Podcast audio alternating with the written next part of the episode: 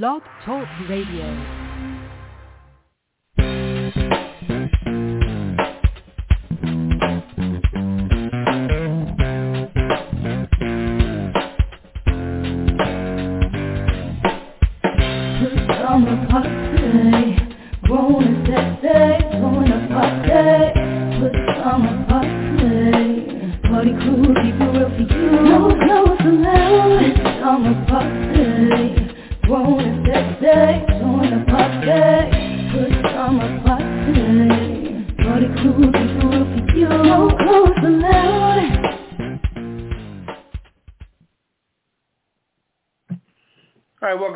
Friday night edition of the Pajama Party. I'm one of your hosts, Papa D D. I'm here with Ketel. Hello. And Redwine. Bonsoir, darling. What's going on? Happy Friday. And for those of the Irish persuasion, happy Saint Patrick's Day. For sure. Yeah, Saint Patty's Day. Yeah. Yeah. Back in the day, I used to hang up in New York. Mm-hmm. This is oh, the day yeah? I used to This is the day I used to go out when I wanted to, you know, chase some uh, gray girls, you know. Oh. You don't okay. say white. The code was gray, so you say gray girls, you know. you know, you don't say white. You don't, you don't blatantly say white, you know. Oh, okay. I'm from a certain generation, so you got to keep it under wraps. You told the secret then. mm-hmm. Well, I don't think they use that term anymore, but... uh. I just call them out. Oh, yeah, you're looking for a drunk white girl. This is the perfect night to do it. Saint Yeah. Patrick's Day. They out there anyway. Drinking that green beer and all. Yeah, they drinking everything. Anyway. All right, so. But we're live in the studio, so. Uh, hey, you know. hey. So, let's get it cracking. All right, my initial question, this may be a little controversial, but being I'm here with uh, two ladies of the female persuasion, I'm going to mess with y'all here for a minute. All right. So be honest with this. Be honest with this. Come on with it. What's on your mind? You got the seatbelt on? Mm-hmm. All right. Um, now, first of all, let's differentiate that there's two type of, not two types, but there's two different levels of men in the world. You know, you have white men, traditional white men, let's say the, uh, you know, white men, shit. Well, how else can I put it? And then you have men of color or black men itself. Now, the comparison to women, it seems that it's getting kind of uh, depleted with the men of color and black men really losing ground in all aspects. And uh, I'm saying that to say that lately, you know, when they say this is uh, Women's Month, mm-hmm. the commercials have been so blatant. When they show, like, let's say C B S, for example, and this is nationally and locally in different places, they say, you know, you'll have a female anchor young lady saying, well, I'm an anchor woman on such and such, but there's a lot of other women behind the scenes. And they start showing like twenty-five, thirty women. Now, I'm saying that because I know there's only en- enough spots available for jobs, you know what I mean? And they're going all into engineering and this and this and this and that. But I'm speaking on the the aspect when they eradicated a lot of people who were, you know, predators, you know, different people like uh, Matt Lowry and, you know, remember all the white boys that they got rid of at one time. But a lot of that stuff didn't include black men. And black men were light in the in the the whole scheme of things from the beginning. And it seems like when people say the word men, they're talking about men in general. But but when it comes to white collar, there's not a lot of black men in that title that they're saying men. And when they say that men are making much more money than women, well, you ain't talking about black men. You know, most of my brothers, my black brothers out there, they're blue collar workers. You know, they're sanitation workers. You see people out there picking up trash on trash day. Those are the brothers, you know what I mean? Different people doing any kind of job, they got to do any kind of so-called ratchetness or whatever, are brothers. So when the corporate world talks about how the, the women are here and the women are doing, and I'm, I'm not I'm not advocating anything about putting women in any kind of particular, but I'm not putting, I'm not no putting no the sympathy level up either. I'm not bitching up either. But I'm just saying the fact that, don't you think that we need to bring more of a balance of the men of color and black men, black in the back in the mix, before we go all in with the whole, uh, I think Beyonce had a song, uh, Who Runs the World, you know, and all that jazz. I understand all that. But it's getting to the point when you couple that with baby mama, mom, baby mama drama and other things that are keeping a noose on the black man's neck. How far are we getting pushed back? Because we're really trying to make progress. And I'm only speaking on black men and men of color. I ain't speaking about none of the rest of these monkeys out here, believe me. Mm-hmm. So I'm saying that when you start trying to hold up ladies, and you can hold up ladies for sure, but we can't forget about the brothers of color that like already got the noose on our damn neck as it is.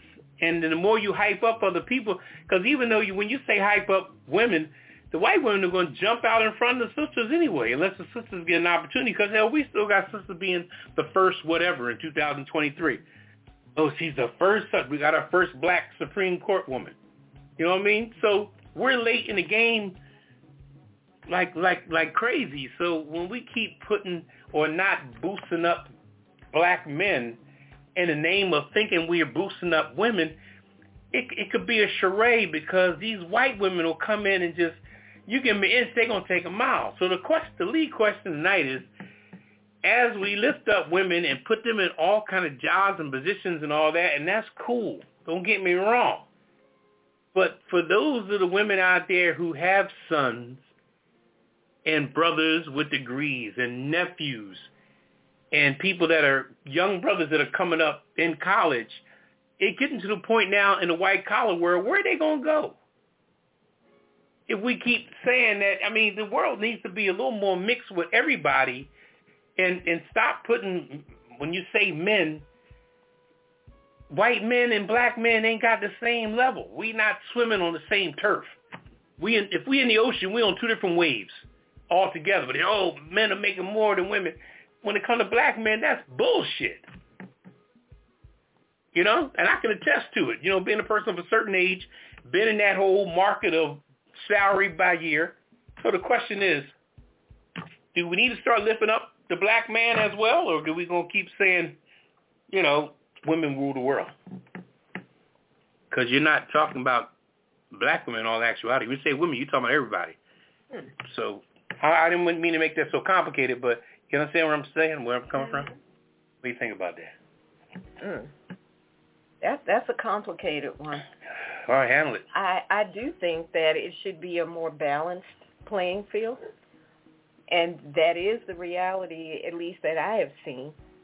I don't know how deep or wide it goes, but I have observed that in in many cases that, you know, you don't always see black men moving up the ranks the way white men, white women, and black women are mm. moving up the ranks. Exactly. So I don't know what we can do about it, but I won't say it's not true. So I, I, that's all, all I can say. I think it should be, you know, fair. It should be level. But obviously it's not. What do you say, Kevin?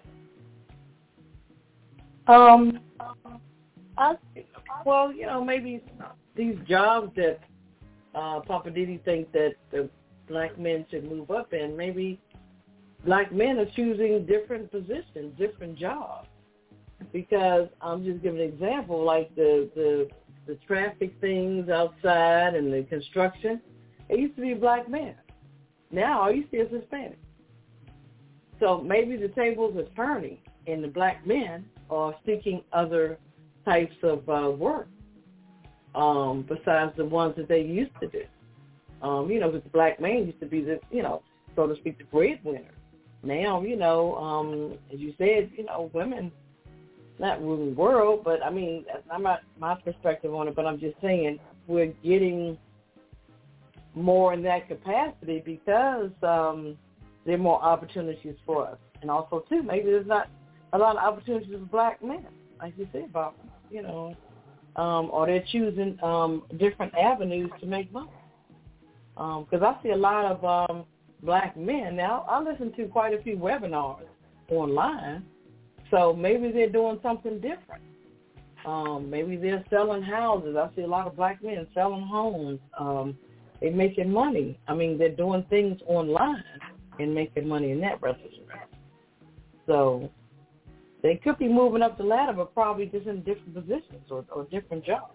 You know, um, the times have changed. It's not like the you know the average man goes out, he was nine to five, and he comes home, bring you know carry his lunchbox, go do what he gonna do, and come home. Um, you know, things have changed. It's their different jobs, I feel.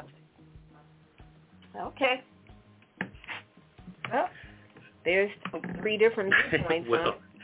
well, just just to comment on what you were saying, Ketel. Um, I, I don't think that we're we're going in different areas. I don't think there's a up up escalator or down escalator for us. Because I'm talking about the young black men that are in all these H B C Us that are looking forward to degrees. And a lot of them have degrees in journalism. So what I was saying initially, and I'm not picking on you at all, don't get me wrong what I'm saying. Um, when, when I look at T V and I see C B S, like I said, and they're talking about there's a lot of women behind the scenes. And they're showing the engineering department and all this stuff, places that there are men, young men in college that are about to get a degree for that particular craft. Mm-hmm. And if that craft is already geared toward women and have that whole women and not even consciously doing that. And I'm saying, I'm not saying they're doing it. They could be doing it so unconsciously that the pearly gates is open on the on the female level, and it could be open from the whole thing with the Matt Lowrys and all the people they got rid of back then. So now they're going to say, okay, well, let's change all this, change all that, you know, and I just think it needs a place. Just like, for example, on C B S, the guy in the morning, what's his name? Uh, uh, Nate. Nate. Nate Burleson. Nate. Okay, I don't know if you watch Steve Wright. Nate. Nate is mm-hmm. an exception to the rule. There's a lot of black men that consider. And how did Nate get the job? Nate got in there by chance. He was an N F L player, first of all, the same as, uh, mm-hmm. what's the other brother with the, the gap in his teeth? Uh, Strahan. Strahan. Strahan. But Strahan mm-hmm. is no... Strahan is no uh, Nate. I think Nate has a little more flavor when it comes to overall, you know, knowledge of the world kind of thing. But uh, and I'm using them guys as examples. Like, why can't we be in there like everybody else? Why do we got to go to, like you said, Ketel? Why we got to go to the to the, the, the blue collar and all that jazz? And who the hell is making the rules anyway? And if you're kicking out white men, and you're bringing in a bunch of women. And, and one more thing I'm going to comment on before we move on with our show.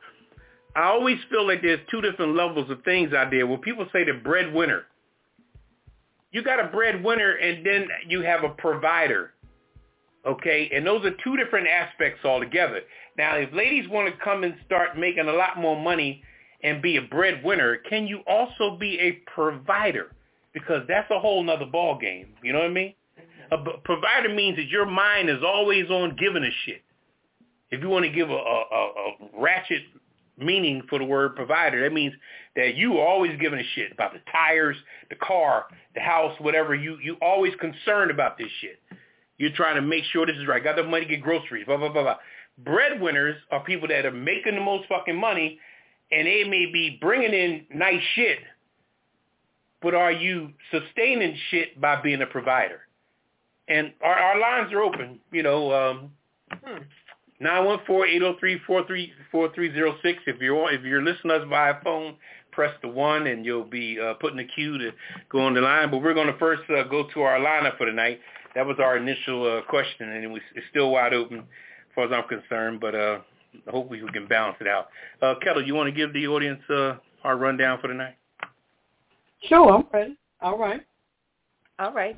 We're going to start with uh, In Focus. Arkansas State approves bill banning affirmative action. Also, judge uses slavery law to rule frozen embryos in property or property. And black man found dead in Mississippi falls lynch. Also, our cocktail of the week. Uh, what's popping with Papa D D? I'm quite sure he has more to talk about. Our weird news. We have to lighten it up. Uh, state says Louisiana family must give up beloved pet notorious. Uh, also, vehicle crashes in airport terminal, driver is charged, and cocaine cat, escaped owner, will now live in the business. Um, I'm just saying with Redwine, traffic stops are hazardous for black folks. Also, Living for the City with Papa D D, my Hollywood wrap-up, the kissing list, and, of course, the last word. So sit back, relax, get your favorite cocktail, and we'll be back with In Focus. Hey, this is Redwine, just doing a few promos for the Pajama Party Adult On Mind Radio Talk Show. You know how we do it. P Js only. No clothes allowed. And I was just trying to get this done. Hey, Redwine, are you talking about the Pajama Party, where we talk about hot topics, movie reviews, living for the city, and what's popping with me, Papa D D? I know you yeah, guys aren't doing this spot without me. Show with the yellow top. Did you tell everybody that um, we, they can reach us at a pajama party dot com or call us live, nine one four, eight oh three, four three oh six. Check us out on Twitter, and don't forget to Ketel list. Okay, now is the time for me to sing. Oh, me, me, no, me, me, me. We don't have time for all that. What was she could sing? Aww. Let's get back to the show. All right, welcome back to the Pajama Party. One host, Papa D D. I'm here with Ketel. Hello. And Redwine. Bonsoir, darling. All right, shift gears. We're going In Focus. And Ketel, we're going to go to you first. Uh, what are you focused on tonight? Let's see, let's see. Arkansas. Hmm. Interesting state. The Senate approves the bill banning affirmative action. Y'all remember affirmative action way back when, was that twenty, twenty-five years ago, that we had to mm-hmm. enforce that law? Um, yeah.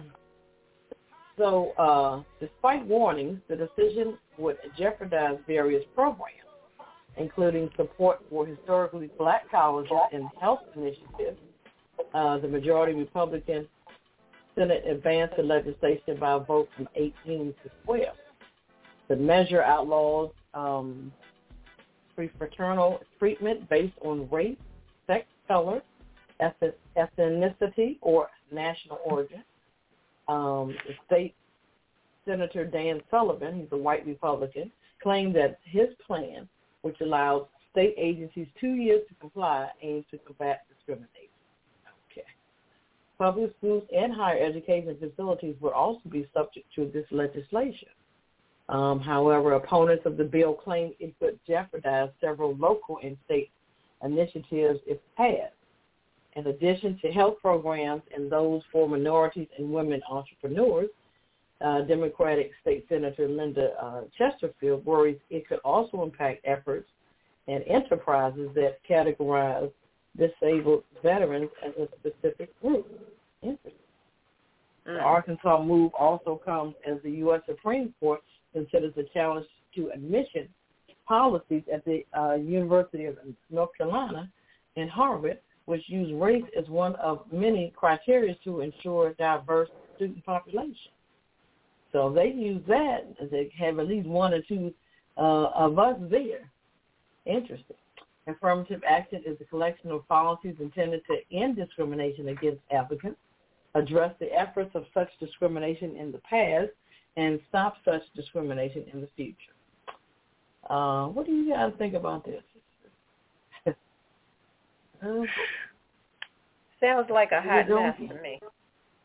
Yeah. You know, this is these people coming up with these bills and stuff. They they write them in a certain way, but the people that are paying attention who vote against it are reading between the lines, and they understand exactly what it is that these people are trying to do. And then they come back and say stuff like, oh, well, that wasn't the intent. Well, it might not have been allegedly your intention, but if that's what it does, it's a problem.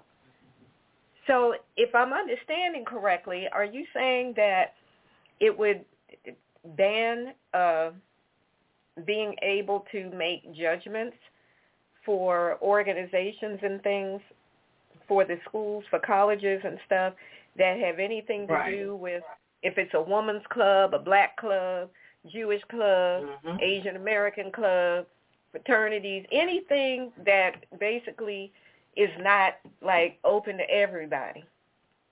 Right. That's what it sounds like.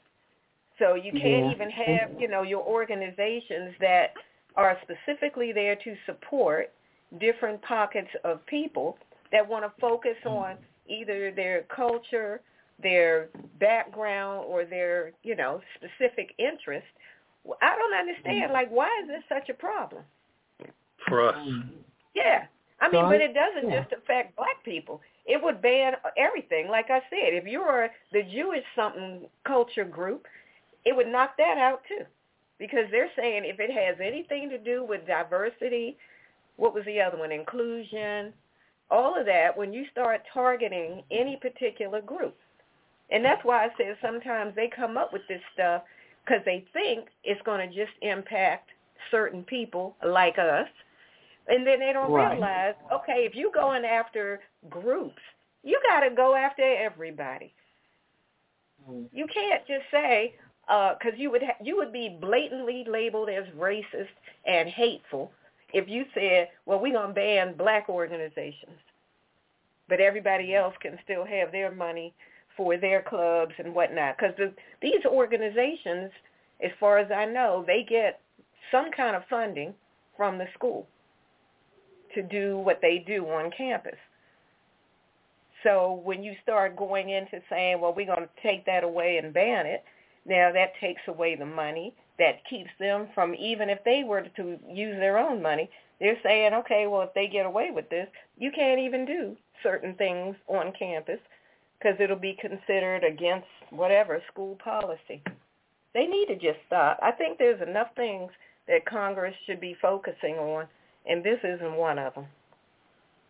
That's my opinion. Mm. Come on, Papa. Break it down for us. Come on. I know you got some words. It's coming. well, well, let me say this here.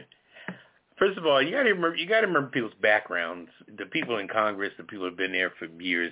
And a lot of people are, you know, the word influencer, and they use that a lot on the internet now, people being influencers. But a lot of people were influenced by their, their grandmothers and grandfathers, a lot of these hillbilly white folks. You know, just like a lot of people of us that, that honor our mother and father's words and all that. But the thing about our mother's and father's word, it came from truth and honesty and came from a reliable source. But a lot of these, a lot of these other hillbillies are living in a, you know, they're they're living in a loop. Whatever grandpapa told them back in the hills in Mississippi is what they're passing on to people in Kentucky and everywhere else. And what I said when I said us, meaning that anything that they stop that has to do with diversity, it's going to affect us the strongest. Even though, like, like let's say welfare, for example. If you think black people are the only people on welfare, I got news for you, okay? Huh. You got Asians. You got every every group of people is on welfare. But we're the most visible welfare, where they, they see us. Our neighborhoods of folk. I remember that girl, uh, remember Soledad O'Brien? Oh, that yeah. did that, that piece on C N N called Black Folks in America. Mm-hmm. That was the most disrespectful bullshit that woman could have done. She's not even on C N N now. Now she's on some internet channel or whatever. But she had the nerve to go in and tell all our all our secrets and all our shit.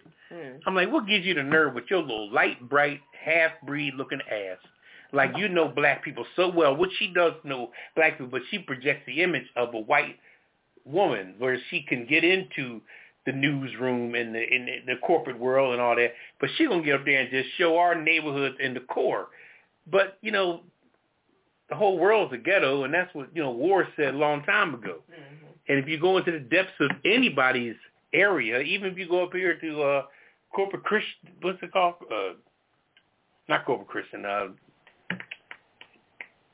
Chevy Chase. Oh. Maryland, where they got a little bit of money at up there. Mm-hmm. You're going to the depths of that. You're going to find a homeless joker up in there. But they're not going to take the the cameras that deep into those areas up there. But, you know, she just put it all in our face. And I'm saying all that to say that we always get the, you know, the meat of it. That's why they deny it, because they know we're going to get the most out of it. And so in order to keep us out of the corporate world, take away the shit that's going to boost us up a little bit. Mm-hmm. Now they know they ain't got to be threatened by what's coming. You know, just like the situation with Amy, what's her name? Uh, Amy, The oh, girl with C J and T J, C, yeah, T J, T J and Amy, what's her name?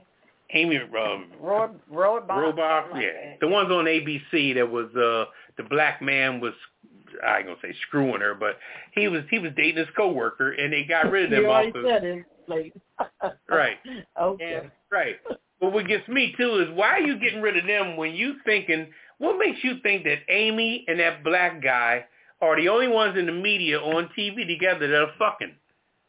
I don't understand that. What makes you, you know what I mean? Yeah. The law of average, and I'm not just saying heterosexual.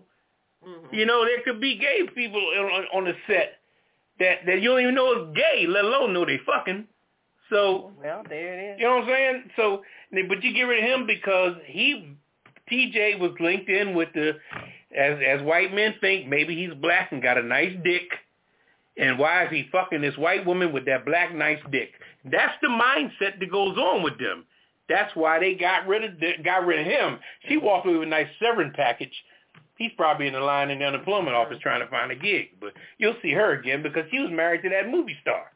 Yeah. So they're embarrassed with, damn, he's a nice-looking movie star. So how's he getting out? They're going to tell me, well, he's not even separated yet. Why are you getting so deep into their business? And I'm saying this is all tagged into the story because the whole thing on why they knock us out of the box is just to keep us off the track so we can't run around to the finish line. But anyway.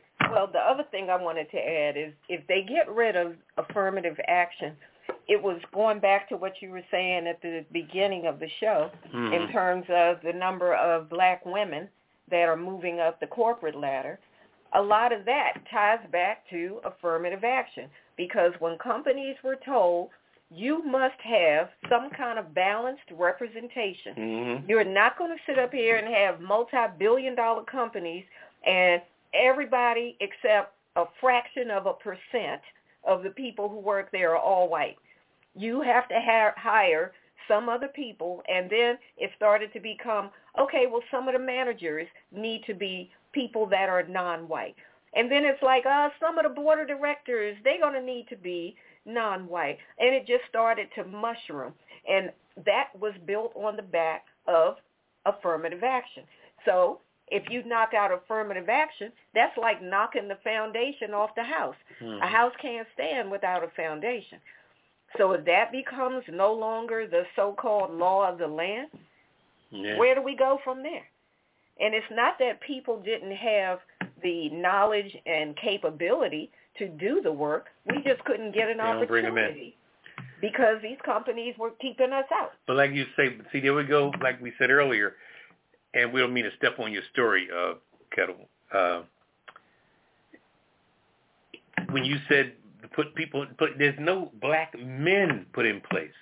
You know what I'm saying? When you keep, when we keep doing that, and we got to stop doing, let's hire a black woman and get the two for one thing.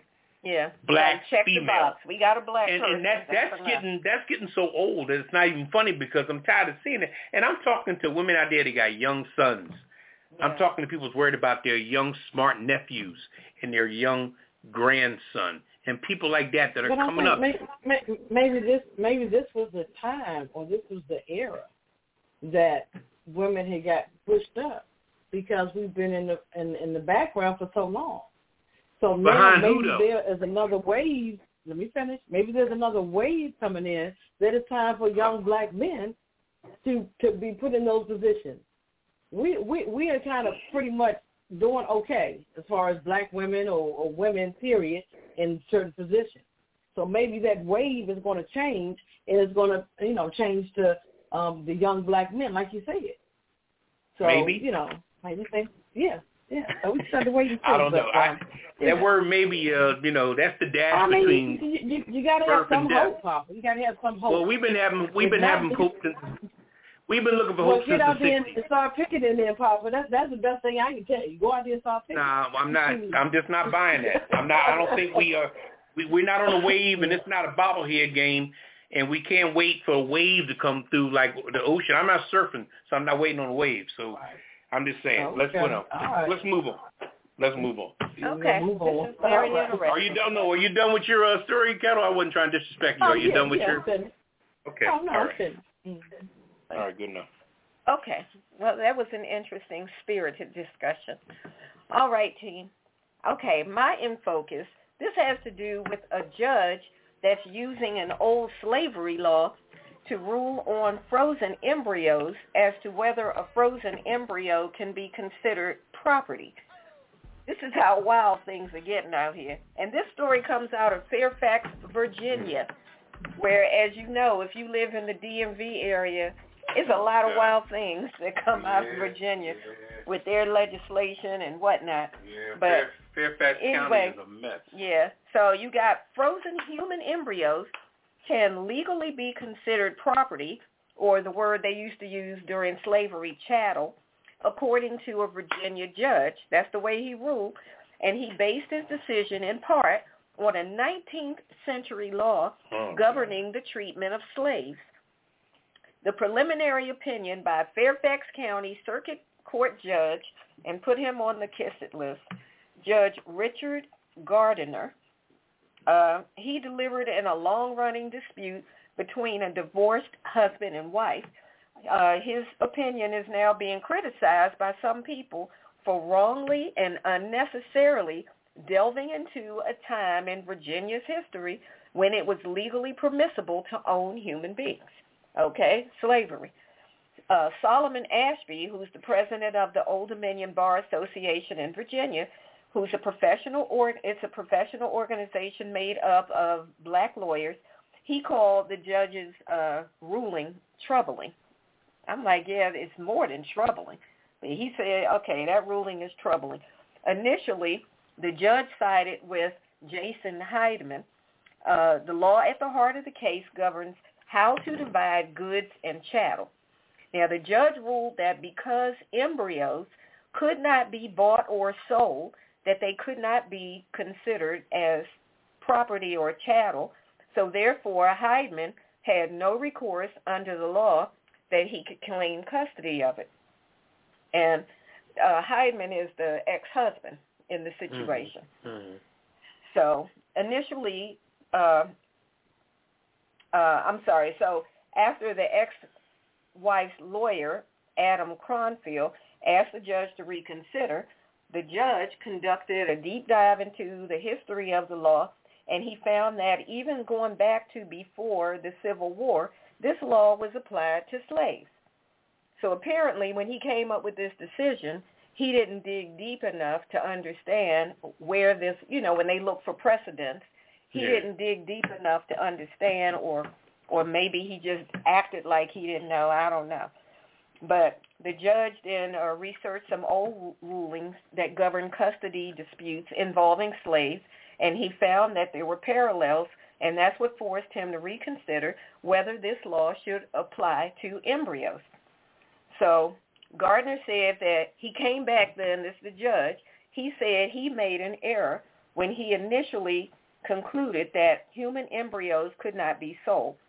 He said there is no prohibition on the sale of human embryos and uh, that they may be valued or sold, and therefore that they might be considered goods or chattel.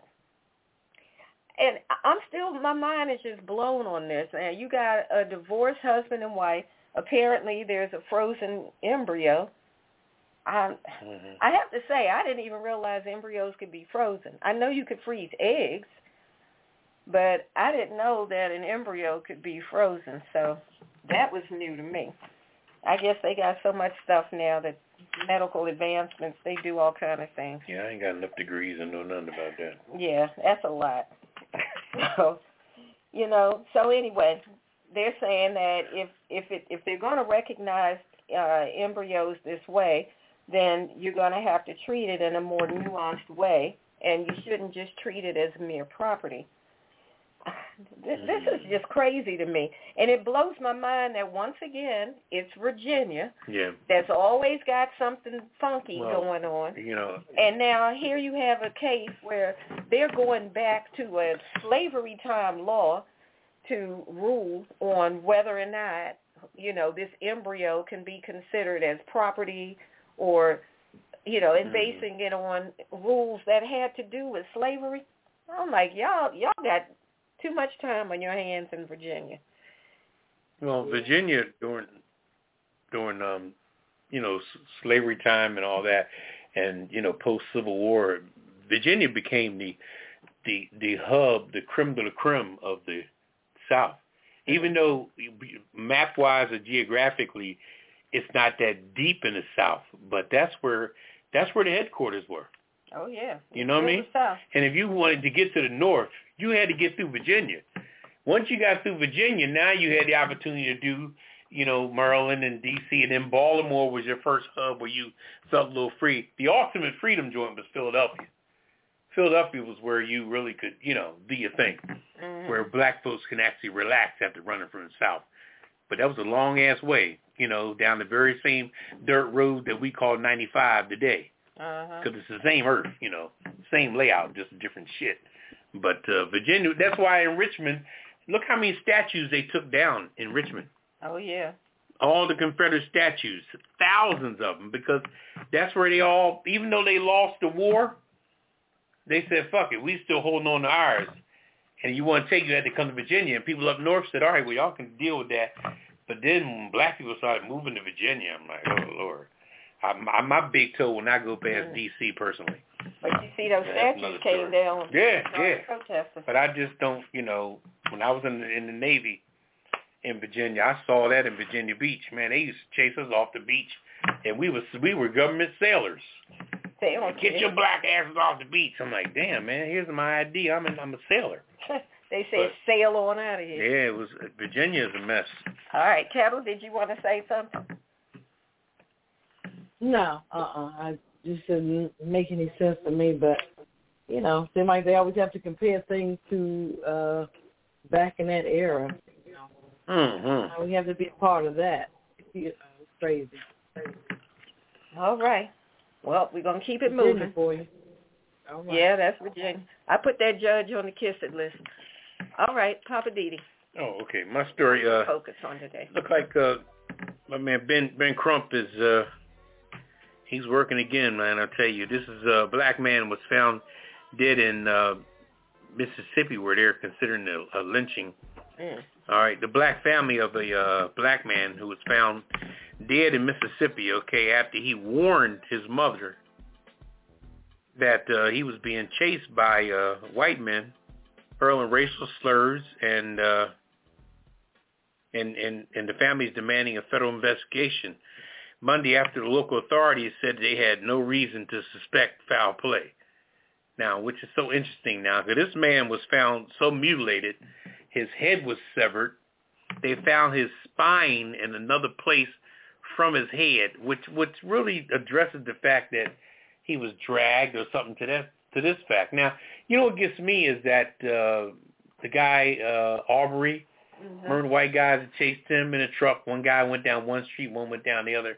What kills me about these stupid white folks is that they just see a similar crime to what somebody did that was just on T V not long ago. And you go out there doing the same shit. I just can't understand, because when the racism rears its ugly head, people get so heated. Not only the racism, but road rage and things of this nature. It's like when anybody now acts crazy in front of you, you really have to bitch up if you ain't ready to die. You know, you got to just punk out and just, mm. you know, back off. Oh, I'm sorry, I'm sorry. And just, 'cause you ain't got nothing to protect yourself. And they got all the rage and four guys with, you know, because there's always been, white folks always came in droves to take down black people. When they were doing lynching and hanging back in the day, you would see like twenty horses out there. And they bring the family and everybody, and they turned it into entertainment. Yeah. You see different pictures of lynching when mm-hmm. they, you would see like a hundred people on horses, got the kids and everybody, and it became a sport mm-hmm. because the black man had no no meaning, no, I mean, that's where your true Black Lives Matter came into play, because they didn't. You know, based on the, the mental aspect of people believing that black folks was worthless from the beginning as slaves. And when you put that mindset in people that all this person could do is pick my cotton and clean my shit and do whatever. I mean, as a slave, you did everything. And, um, but anyway, back to the story here. This gentleman's name was uh, Rashid Carter, twenty-five years old, reported missing on October second after his mother said that he had uh, sought help from police and frankly called her to say that white men and uh, three trucks. Hmm. Three trucks were pursuing him. Okay, that was the last day his mother heard from him. Now, on November second, which is a month later, authorities said they found his remains in a wooded area south of an area called Taylorsville, Mississippi. All right, in a statement on Facebook a day later, the Smith County Sheriff's Department said they had no reason to believe that it was that they were involved in any kind of foul play. Like I said, the man's head was severed, his spine was out of his back and in another location from his head and body. But no foul play. These motherfuckers have lost their mind. Anyway, on Monday, Carter's loved ones and their and their attorney, Ben Crump, as I said, slammed, slammed local authorities of, of stonewalling them for more than four months on the initial determination, saying they believe Carter was a victim of a brutal hate crime. So Crump arranged the Justice Department on Monday to uh, take action, take take over the investigation in the civil rights case to... Uh, They wanted to reveal photographs of his skeleton remains, including his skull and other, plus that they found his uh, vertebrae and all that. So um, just a terrible situation, you know, and it's just unbelievable. Because, see, when, when they they determined that it's no foul play, because if it's a small town like a Taylorsville, Mississippi, these white sheriffs know what white folks own a white pickup truck. All these motherfuckers know each other. Don't think they don't. Well, we don't. We don't expect. Yeah, you know that Billy Bob and Billy Joe and Little Herman all own, and you know they some vicious guys, and they all own pickup trucks. So half the case is almost solved. Mm-hmm. So in order, like he said, stonewall and stall. Oh, we don't. Well, we have to investigate. We don't suspect. Come on. They claimed that, a, uh, what did they say, an animal or something attacked them? Yeah, they tried they to tell a, the family that it's possible that he was, he was the victim of a wild animal. A wild attack. animal. I'm like, what, a wild animal with a machete? Yeah. How yeah. in the world do you sever a head? Anyway, so look out for that. You're going to hear about it. The gentleman's name is, uh, God rest his soul, uh, Rashid Carter, twenty-five years old. I'm sure you'll be hearing about this here next on the news. It seems like every couple weeks or a couple months there's always... Yeah, another, like every another other tragedy day. That comes up. And uh, okay. All anyway. Right. Well, that wraps up the In Focus segment. Uh, we're going to take a quick break, and we're coming back with Ketel. She's got the cocktail of the week for us on the Pajama Party Show. It's another Friday night at the Pajama Party Show, and we're here with our P Js on because you know we don't allow clothes in here. If you enjoyed the Pajama Party Show, why not invite a friend or tell a neighbor to tune in right now? Go ahead and text them. I'll wait. Tell them to call us right now at nine one four, eight oh three, four three oh six. And if they want to join in on the conversation, tell them to press one so that we'll know they have something to say. We'd love to meet your neighbors, friends, and relatives, so send them a text, email them, or call them up and tell them to join us for the Pajama Party live on Blog Talk Radio. The more the merrier, or is it Misery Loves Company, or whichever. Tell them to call us up on nine one four, eight oh three, four three oh six if they just want to listen, or press one if you want to join the conversation. Now let's get back to the crew and more of the Pajama Party Show. While I try to find out who hid the belt from my robe, I tell you the truth. Y'all know you're so wrong for that. All right, welcome back to Pajama Party. One of your hosts, Papa D D. I'm here with Ketel. Hello. And red wine. Bonsoir, darling. And it's now time for the cocktail of the week, week, week, with Ketel. What you got for us, Ketel? Okay.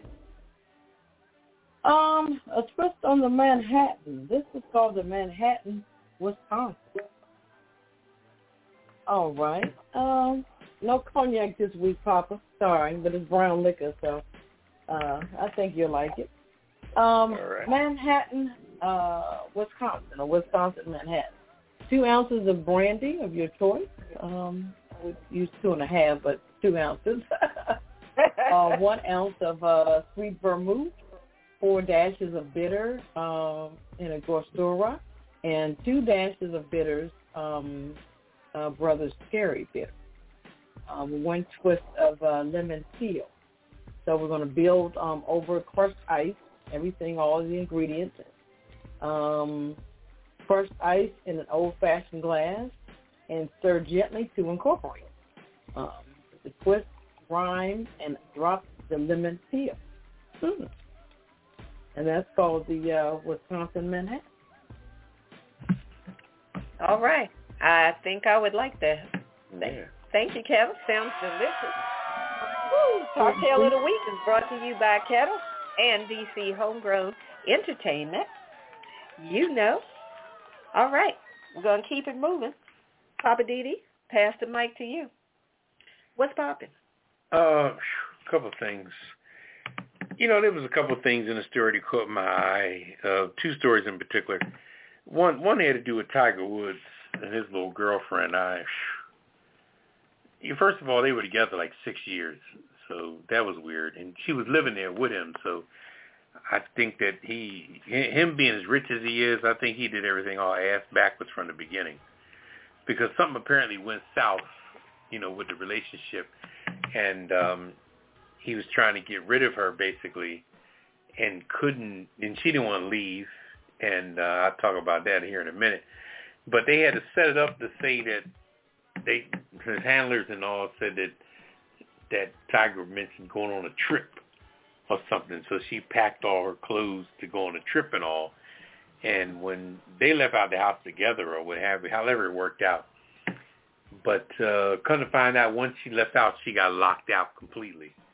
Now she's fighting to drop the uh, non-disclosure situation they have. You know, these celebrities now, in addition to the uh what do you call that, the uh prenup, they have people sign a non-disclosure where you can't talk about what happened during a relationship and what what you know about the celebrity or what you found out about the celebrity. But you know, the one thing you got to understand and realize is that, first of all, he's with this woman six years. And and she, I guess she was one of the main rebounds from the situation of his marriage when he was messing around all them women and, you know.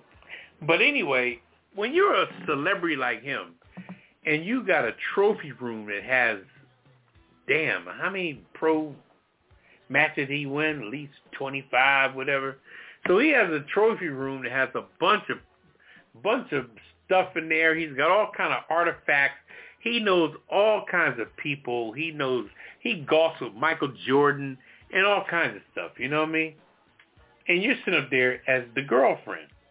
Now, both him and her have some age on them, so I don't really see no babies coming out of that, you know? So you got to hold on somehow. You just do a child pregnancy situation, or, you know, you're trying to lock a joker in, you know, like we've been doing to these basketball players and football players every day. So I think she's too old to deliver any kids out of her. So, and then she didn't even pursue the marriage situation. So you stayed a girlfriend for six years, and when stuff went south, he wanted to boot you out like any other person that's in a relationship. When you get tired of it, you start looking around and say, okay, well, this is my house. You know what I'm saying? You can talk all the shit you want, but you're living in my crib. Which is stuff you don't notice when you're going together because, you know, love is blind and the birds are chirping and everything is, you know, tranquil, you know what I mean? And you looking through life through what they call rose-colored glasses. But when you break up, the fucking rose-colored glasses fall off your nose. Now you're seeing shit for what it is. And you're trying to put a person out. Now, the difference between putting people out of a regular crib and putting them out of a mansion. Because they got used to that lifestyle. And she got used to the lifestyle. And I'm going to tell you a tragedy now of, of another story that ended in a tragedy, which was a football player by the name of Steve McNair. Steve McNair was a quarterback from uh, team, the, uh, I forget the team, Houston Oilers. Uh, yeah. Houston Oilers back in the day. And him and his wife was separated, what have you. And uh, he took on this young girl and was involved with her, and he was just, just had retired from football, but he was still very much a celebrity, a very nice person. But after a while, he had been talking to his wife and wanted to get back with his wife. And one day, when the young girl was coming to the realization that he was going to get back with his wife, the young girl came over to the house Well, she was living there, and when he before he can even put her out and make arrangements for her to do something, she shot him and killed him right there in the living room. Steve McNair, wonderful, great football player, great talent, got killed by the young girl that was staying with him. Well, she was younger than him and all that jazz. So that's how that ended in a tragedy. But the situation with Tiger Woods, this woman wants to sue now for thirty million dollars, what is it, twenty, thirty million dollars? thirty million dollars. Only because that's the kind of shit she's seen. It's almost like she was living in, in what was Michael Jackson's thing called, Neverland? Mm-hmm. Hey, it was almost like she was living in Neverland and she saw all these trophies and all this stuff and this and that. And, and I'm sure that for six years she helped raise the kids and all and was a mother figure for the kids, but you should have rose a level on that girlfriend status. You know what I mean? You should have took the box a little higher after six years, but you remained the girlfriend. What what fucking kind of rank and file does that have? That don't carry nothing. You might as well have two, two, two buckets of water in your hands, in each hand. I mean, you ain't you ain't progressing to nothing. I'm not saying that for common folks, but if you fucking with a gazillionaire like him, damn, poke a hole in the condom or something. You know, I mean, I'm, I'm speaking hypothetically and I'm making jokes. But, you know, you didn't build anything tangible, and now that you're being kicked out, and now here's the thing, too, just to go back a little bit on what I was saying before, everybody's going to have their opinion.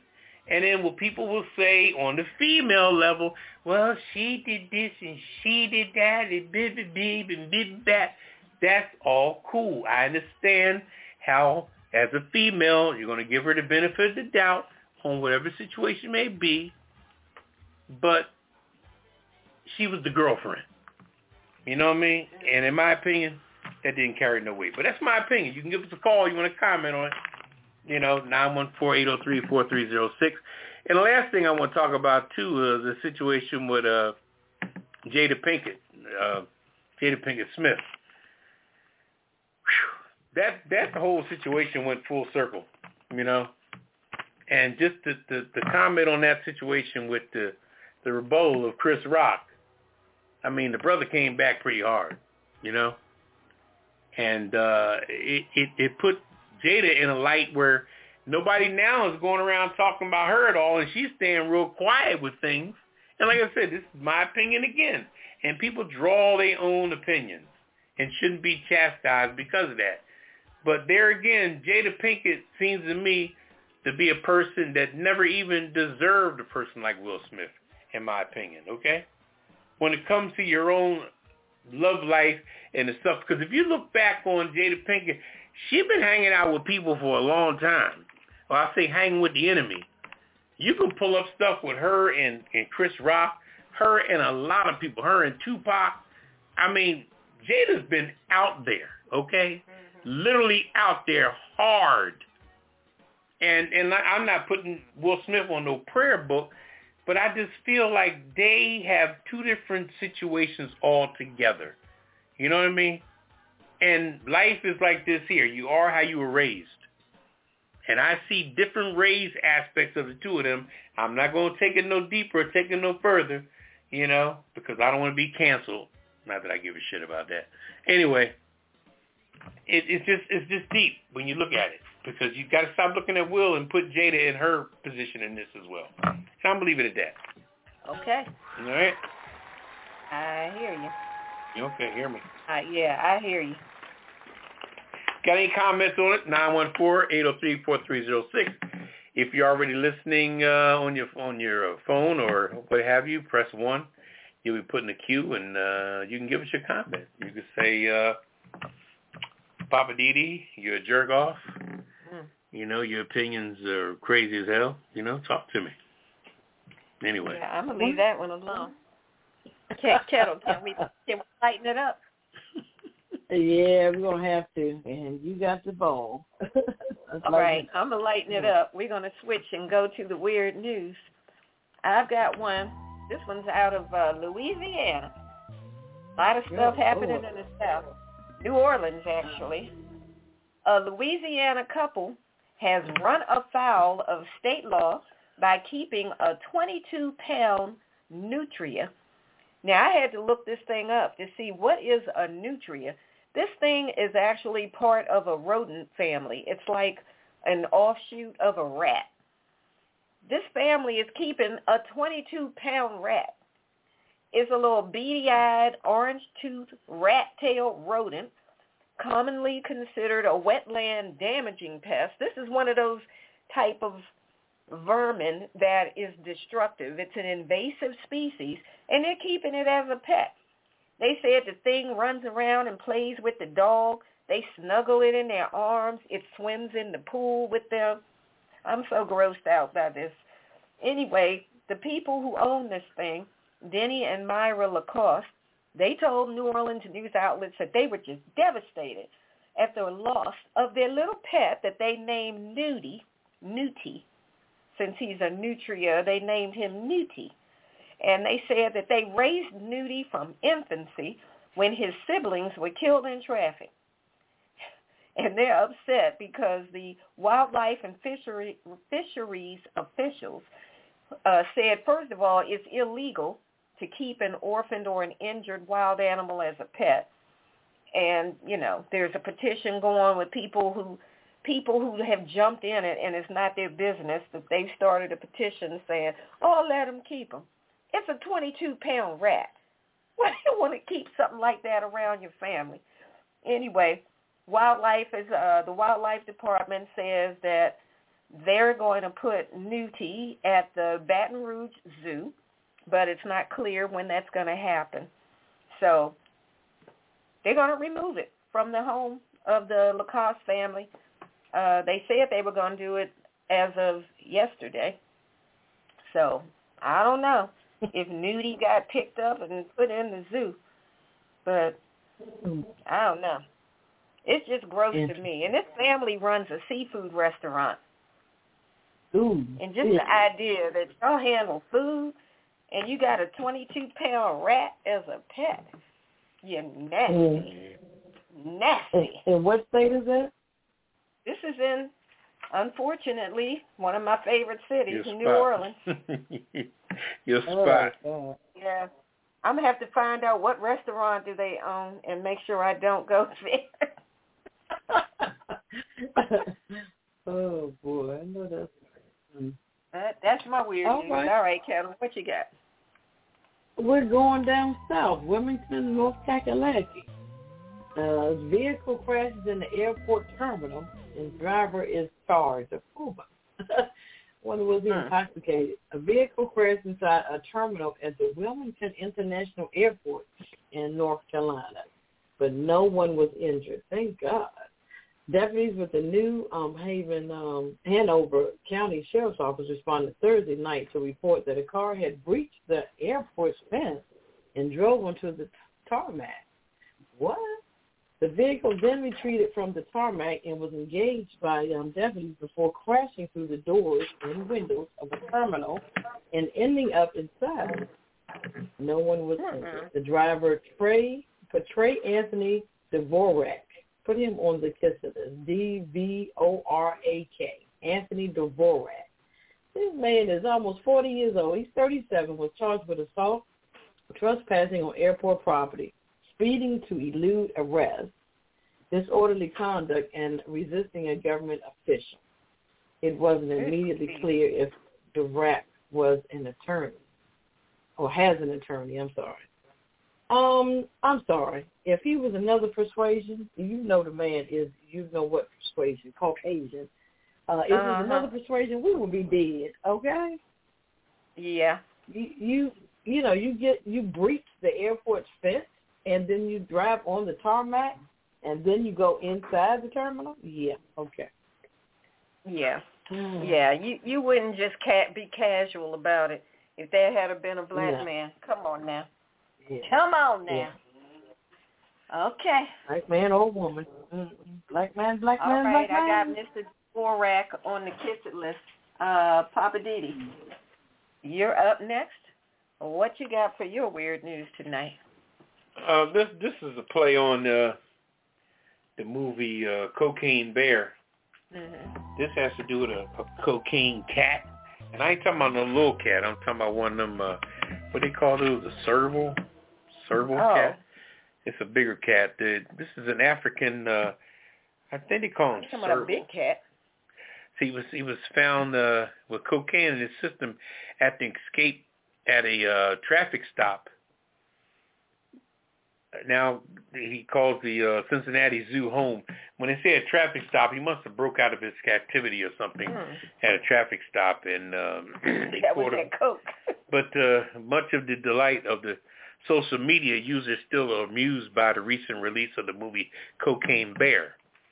Okay, now this wildcat story was uh, tended online, where users relished in the uh, absorbency of the uh, horror comedy, which uh, riffed off the true story of a one hundred seventy-five pound black bear that was found dead near a duffel bag. Now, they don't talk about the whole dead thing in the comedy. They just mm-hmm. they just entertain as them being on cocaine. But yeah. that bear that was the cocaine bear was actually found dead, mm-hmm. okay, when he was... he was uh, He was found next to a duffel bag with uh, two million dollars worth of cocaine in his system. Oh, my God. He must have ate it all, I guess, thinking it was some type of whatever.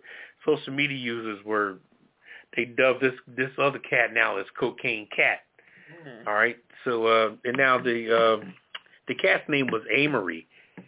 He was taken in for uh, medical care in the Cincinnati Animal Care, and they ran tests, and they determined that he had cocaine in his system.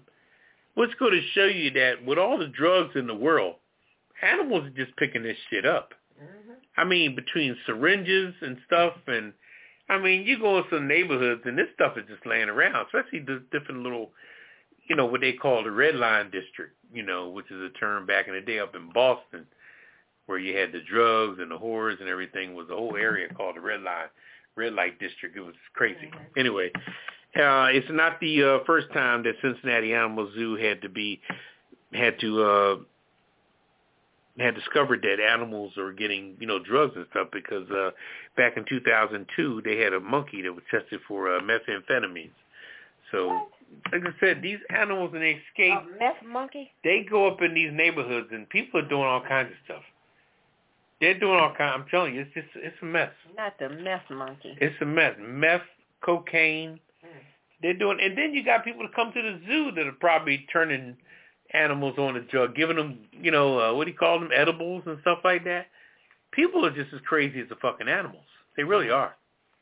So God bless those animals. You know, when you go to the zoo, please don't don't feed the animals, and definitely don't feed the yeah. animals your edibles or whatever you don't got. Feed them anything. That's why they put those big signs up that says "Do not feed the animals." Then they get close as hell, and the lion ends up ripping their arm off. Yeah. You know, like, oh, take my picture. I'm going to get real close. Yeah. You got me? You got me? And next thing you know, yeah. oh, he got her. Okay. Well, that, that concludes the weird news. Uh, what are we doing? We're going to take a quick break? Yeah, and we'll come back with Redwine with her uh, segment of uh, I'm, I'm Just Saying. That's right. You're listening to The Pajama Party Show. You know how we do. You're in the right place at the right time. It's The Pajama Party. www. a pajama party dot com. Produced by D C Homegrown Entertainment. Don't just sit there yelling at the air. You've got an opinion?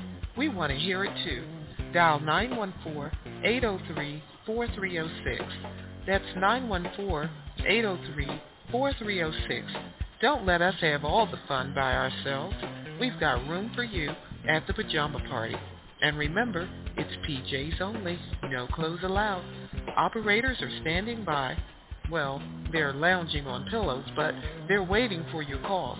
So call us now, nine one four, eight oh three, four three oh six. Now back to the crew and more of the Pajama Party. Oh, you want to throw pillows?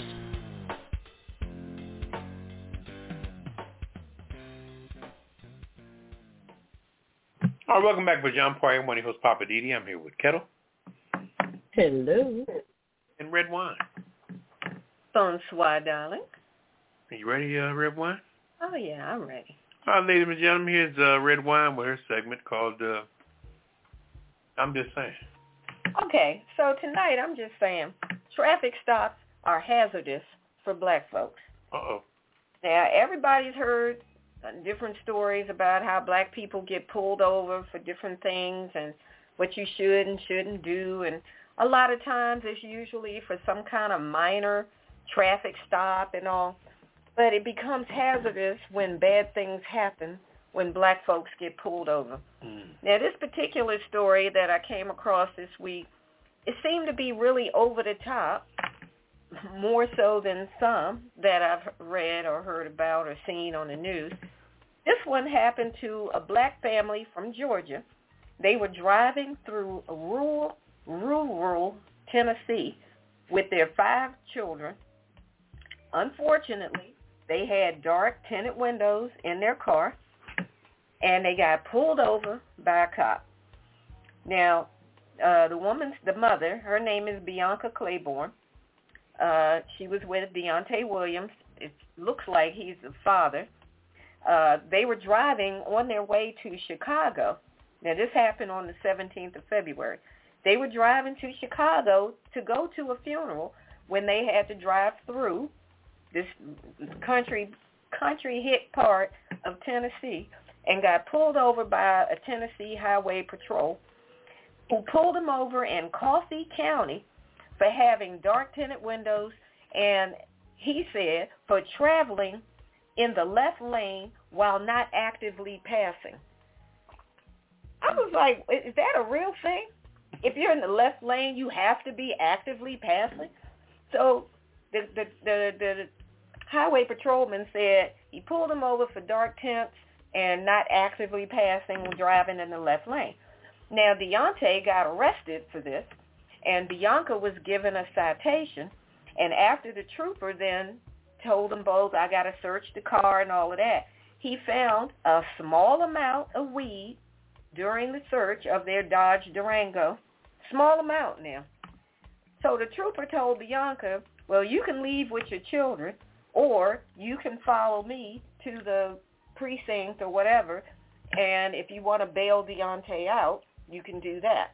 Whatever you want to do, either leave with your kids or follow us to go get your man out and pay the bail. So she followed them to go bail out Deontay. But when she got there, they separated her from her children, and one of the kids was a breastfeeding baby. That's how young the baby was out of the five kids.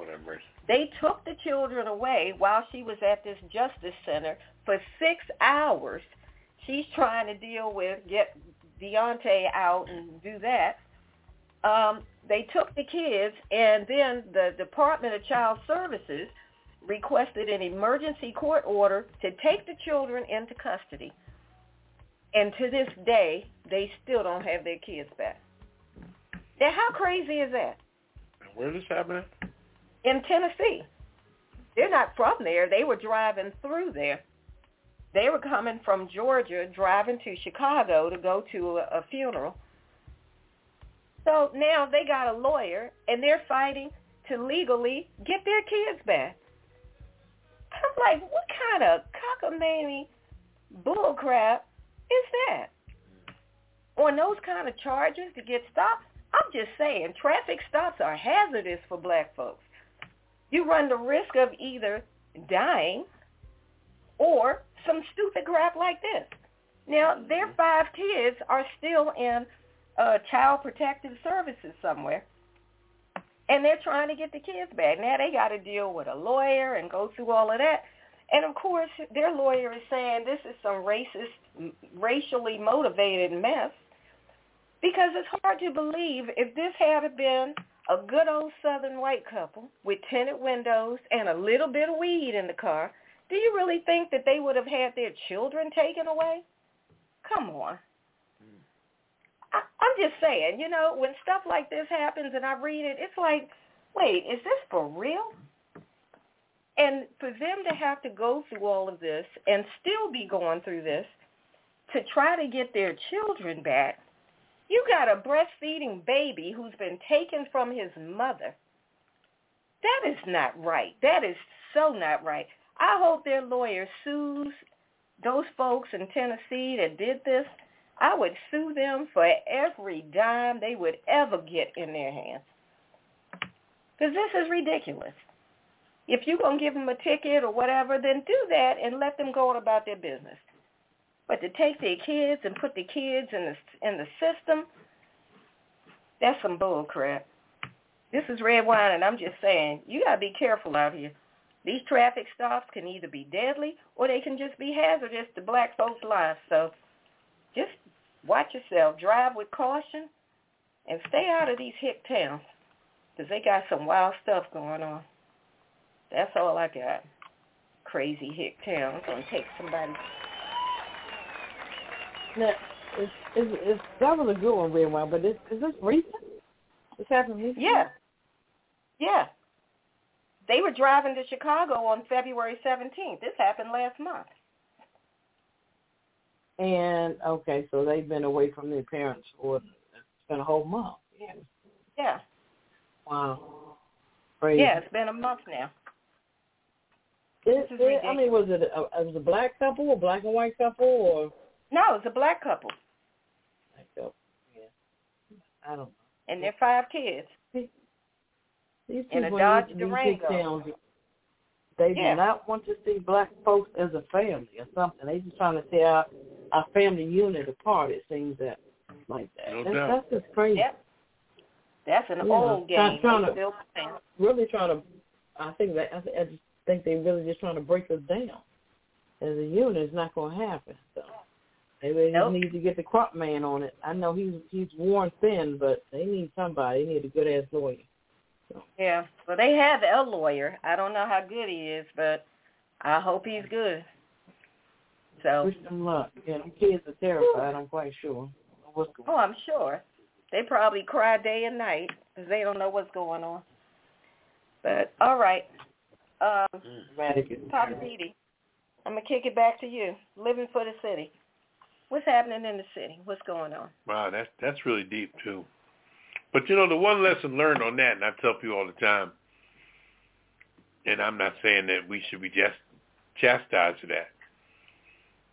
I think a lot of these brothers and sisters need to understand that when you're in a relaxed city like Philly, Chicago, or Prince George, Prince George County, or D C, and you got these dark tinted windows, that shit don't fly everywhere. Mm-hmm. They don't fly. They don't fly when you're riding up in the mountains of Ohio or in the rural hills of Pennsylvania. And even you, like you said, you're passing through. Mm-hmm. In order to get to Chicago, you know, wherever they were headed, they were going. They were going to Chicago. To Chicago, right? And they want to go up through to, you know, it, it's, you know, like they said. Remember the book they had, the little green book back oh, in the yeah. day. Mm-hmm. The green book was designed to let you know which way to go, what roads to go on. And they don't have that convenience today because young folks don't stick together like, like older people did with when it comes to traveling and knowing what roads to go on and things like that.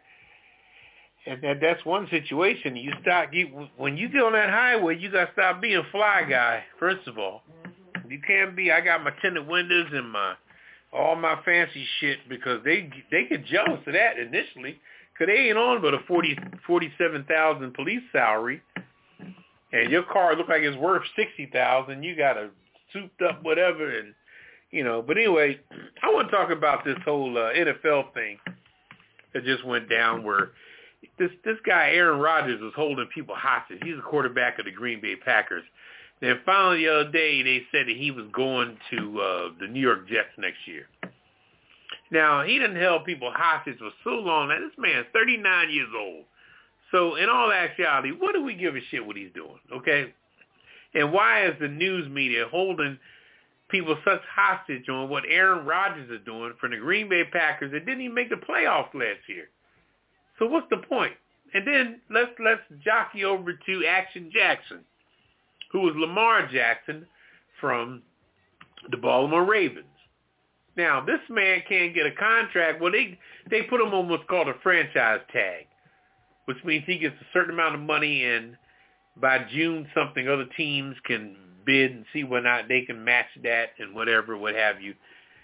But they didn't. They don't want to sign Action Jackson on anything. They claim he's hurt, but the biggest reason is that they're. I think they're looking at Lamar Jackson as being just straight ghetto fabulous. You know what I mean? For one, he doesn't have an agent. His mother's his agent. Okay. Now, we all see the way Lamar Jackson dresses, okay? God bless his soul. God bless him as a black man. But damn, that boy needs a stylist, okay? You, you're making money. You need a stylist. You even need one of them sisters in, in, in the hood or in North Philly to sit down and braid your hair to make it look like something that's got to do with you projecting some type of image, because the imagery, as sad as it may be, if I'm saying the word right, imagery has its place. You know what I'm saying? Mm-hmm. And I'm, when I say that, I'm not talking about a straight lace, whatever look. You look, you you put your look on according to your generation, but there is a way that you can style yourself based on your generation and wear what it is your generation is wearing, whether you got your pants hanging off your ass or whatever your generation is doing. But I'm going to tell you right now, Lamar Jackson, I don't know where this brother's from originally, and I'm not talking about him picking on him because he's a great player, he's a great guy, and God bless the black man for what he's doing. But when you try to negotiate a contract in the N F L and you don't even have an agent and your mother's your agent, it's almost like when you go in court and you don't have a lawyer and they say that you have a fool for a client. Okay? That's the first thing they say. You got a lawyer? No, I'm going to represent myself. You in there for a murder trial, you're going to represent yourself. Well, the first thing the judge said, well, it looked at me like you got a fool for a client. And that's the first, just like when you argue with somebody who's foolish or, or or whacked out or cracked out or drugged out. When you sit there and argue with that person, people wondering, well, which one is the fool? Because you're sitting there holding a, a, a, a mindful argument with somebody that ain't making no sense from the beginning. But getting back to Action Jackson, Lamar Jackson, I'm just saying to you, my brother, get an agent, man. Just like you get a lawyer. I remember I had had some tickets that cropped up out of nowhere. I'm not going to say the state or the whatever, but some tickets came out of nowhere and had some warrants attached to them. Not long ago. And these were tickets from back in nineteen ninety-five, ninety-six, you know, ninety-nine, even the year two thousand is twenty-three years ago. And I'm saying to myself, I get these letters in the mail saying we have a warrant, yada, yada, yada. I'm saying, well, twenty fucking years ago, how'd y'all find me? And where'd you find these? But the first thing I did, I went and got a lawyer. Because I cannot go in a courtroom with like ten tickets from back in the day and the judge looking at me like, uh-uh, no, I'm going to call a lawyer that knows the, the people in the court. You know, the lawyers know the prosecutors because they're there every day. They know the judge. They don't know him personally probably, but hey, uh, that's the prosecutor. Yeah, that's, that's Jen, the prosecutor. Hey, hi, Jen. Hey, Bill. But, uh, and you give them the handle of your shit. But Action Jackson, his mother, now, first of all, Lamar Jackson, sometime, he, his whole imagery and look is just off the chain. And like I said, I'm not putting the brother down, but like anybody else you see out there, a movie star that's always wearing whack-ass clothes or whatever, you say, what the fuck? You know what I mean? It ain't like you judging what they wear. Just like old girl, for example. She's a great performer, Erykah Badu. Okay? She's a great performer, but damn, man. Two out of the ten times you see her dress, you be like, what the fuck is that? What the fuck? You know what I mean? And I'm not saying all the time. You can see her ten times. But two out of the ten times you see Erykah Badu, you be like, what the fuck is that? She's wearing a big-ass hat that's got some crazy shit and some crazy shit hanging and some crazy shit, whatever. I mean, like Rihanna, for example. Rihanna does everything stylish, even pregnant. Anytime you can pull off some shit with a big-ass belly, that's some fashionable shit. And the same with, um, what's her name? Um, your girl, uh, Ketel. Mary J. Blige. Always looks fabulous. Oh, yeah. Oh, and yeah. I ain't, I, I'm not saying you got to always look fabulous, but you got to at least look decent, you know, or somewhere that's you easy on the eyes in some respect. And Lamar Jackson, my brother, what the fuck? You know, and you got to understand that if I'm talking like that and I love you as my black brother, the white man don't give a fuck about you. And you telling him to give you one hundred fifty million dollars. You're, they're looking at your mama, who who probably dresses just as bad as you, Damn it, you projecting. He, she probably, you probably learned all that whack shit from her. So they're looking at both of y'all coming to that office to do contract work and saying, look at these two stepping, fetching looking motherfuckers. Mm-hmm. You know, and I'm making jokes, like I said. I'm not talking about my black people at all. But you cannot go in a in a, in a courtroom after committing a major crime and saying, I'm representing myself. And Lamar Jackson, brother, my advice to you, get you an agent. Build up your image. Look at what's the name, for example, and I'll close with this here. Chris Rock. Look how far he's come just by appearance alone. You remember him from, you know, Beverly Hills Cop and Poochie, and he was in uh, New Jack City and all these different movies where he was just a little weasel-looking motherfucker. Oh, yeah. But one day we saw Chris Rock come out doing comedy. That boy had a suit on, haircut, looking good as shit. So, and he was funny. And he catapulted out of nowhere. So I'm saying to Lamar Jackson, brother, whew, if you can't hang with the big dogs trying to get that big money, stay on the porch. Ooh. Anyway, mm-hmm. that's just my thing. Okay. All right. I heard Dropping that. the mic. That was a good one. Hey. Um, I'm I'm I'm going to tag on a little bit. I did do a little research, and he is from um, Florida. Um, his mm-hmm. uh, father and grandmother passed away. He was eight, so his mom did raise him. And his other mm-hmm. siblings. I'm not sure how many more siblings he has, but... Uh, I think you're right. He he needs to grow out of that, and uh, he probably yeah. needs some type of mentor, like a male figure no, mentor. No of, doubt. You know, leads okay. him the way. Yeah. And yeah, because um, that the, those crazy plats. At least last season, I noticed his plats were a little neater. Right. Actually parted mm-hmm. and coming straight down. Mm-hmm. He used to look like he plaited his own hair in mm-hmm. the dark. And those yeah, plans would be yeah. going in multiple directions. I'm like, come on, bro. And like we say, it's no disrespect to the man. You know, God bless him. He's a talented man. He now he's up for this thirty-two million dollars franchise tag, which means that the team doesn't believe in you, and it fr- franchise tag goes a year at a time. But he should be smart like Kirk Cousins, who played for the uh, Washington Commanders. Who didn't he play for? But he took the franchise yeah. tag every year. He made like ninety million dollars.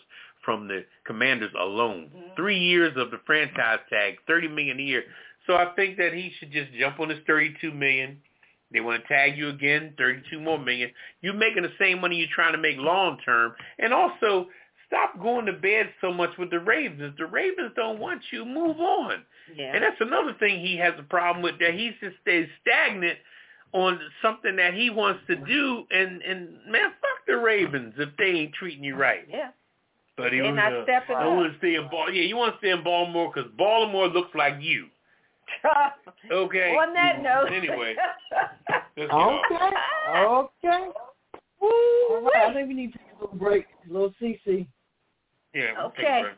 We'll do that, and then we're coming back on the other side of the break with Ketel. She got the lowdown on what's happening in the entertainment industry. On the Hollywood, what do we call that? The Hollywood wrap-up.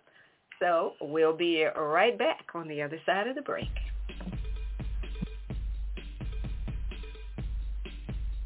It's Friday night, and you're listening to The Pajama Party Show Live. Tune in every Friday night at nine p.m. Eastern, eight p.m. Central, seven p.m. Mountain, and six p.m. Pacific. We push it to the limit every week like only we can. We've got hot topics, hit it and quit it headlines, T V and movie reviews, commentaries, and the world's famous Kiss It list. And you don't want to be on the Kiss It list. So visit a pajama party dot com. Check out the cocktail of the week. Get your glass and get your laugh on with the Pajama Party crew, doing what we do right here with you. Get up on this and push it. Push, push it, it real, real good.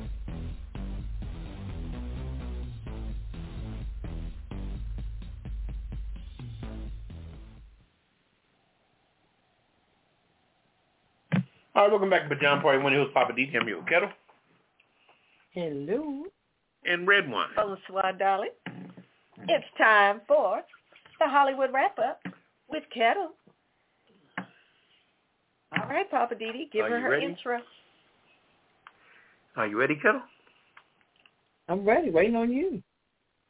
Right. I'm the sound effects. Oh my God! All right, bye. Hollywood, Hollywood.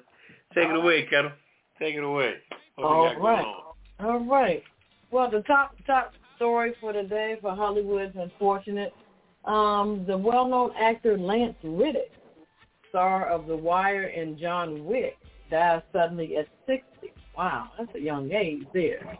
Um, John Wick was um, scheduled to come out in about a couple of weeks. This is the, uh, I think, third installment of John Wick. Um, so it sounds like this was one of his, his, his last movies.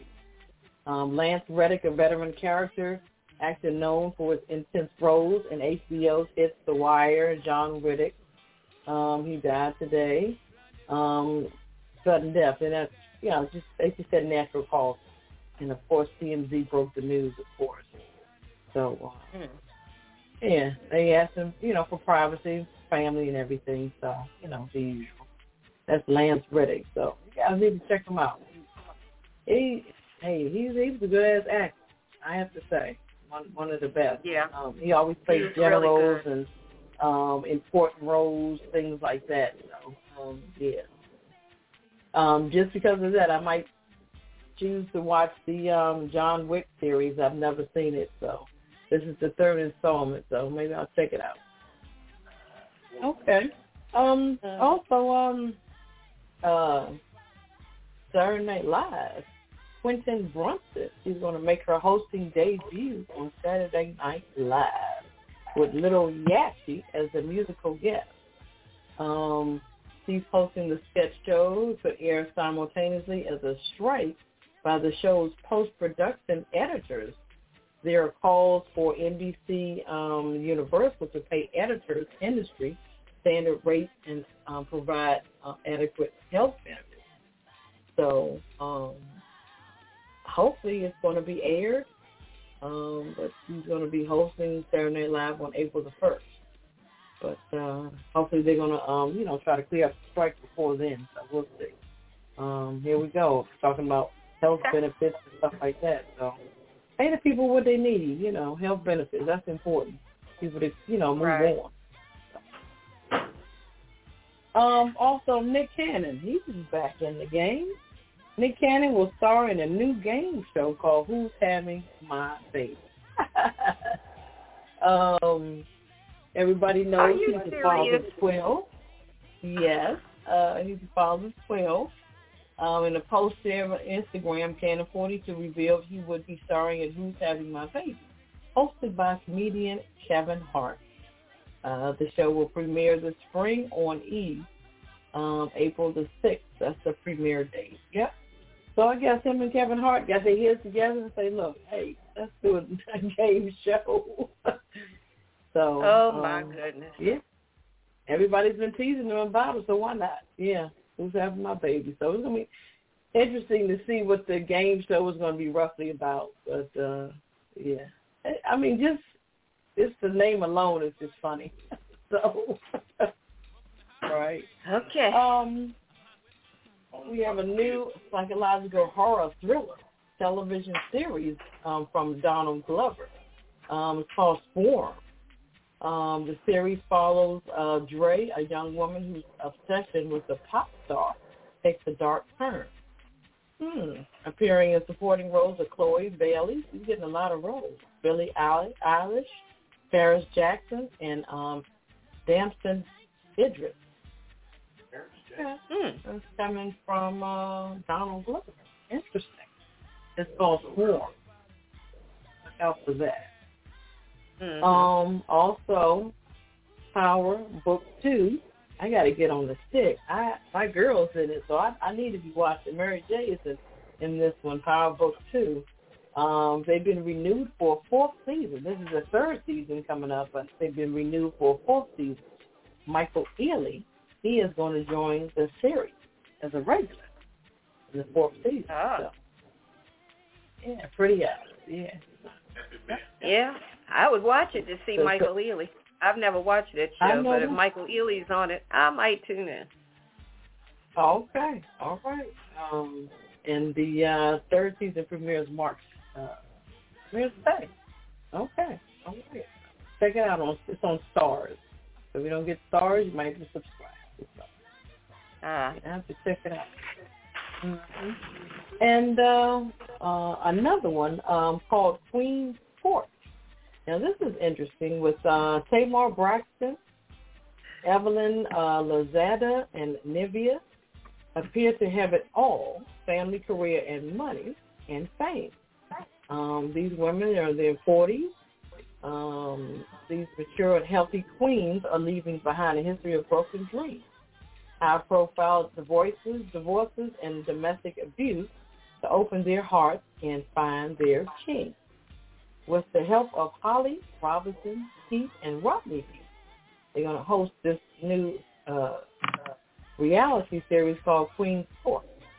They will have they will meet twenty-one eligible men who think they're ready to take the hand of one of these high-profile divas. Uh, and uh, Queen's Court will be aired in Atlanta. It'll be interesting. Okay. Right. Right.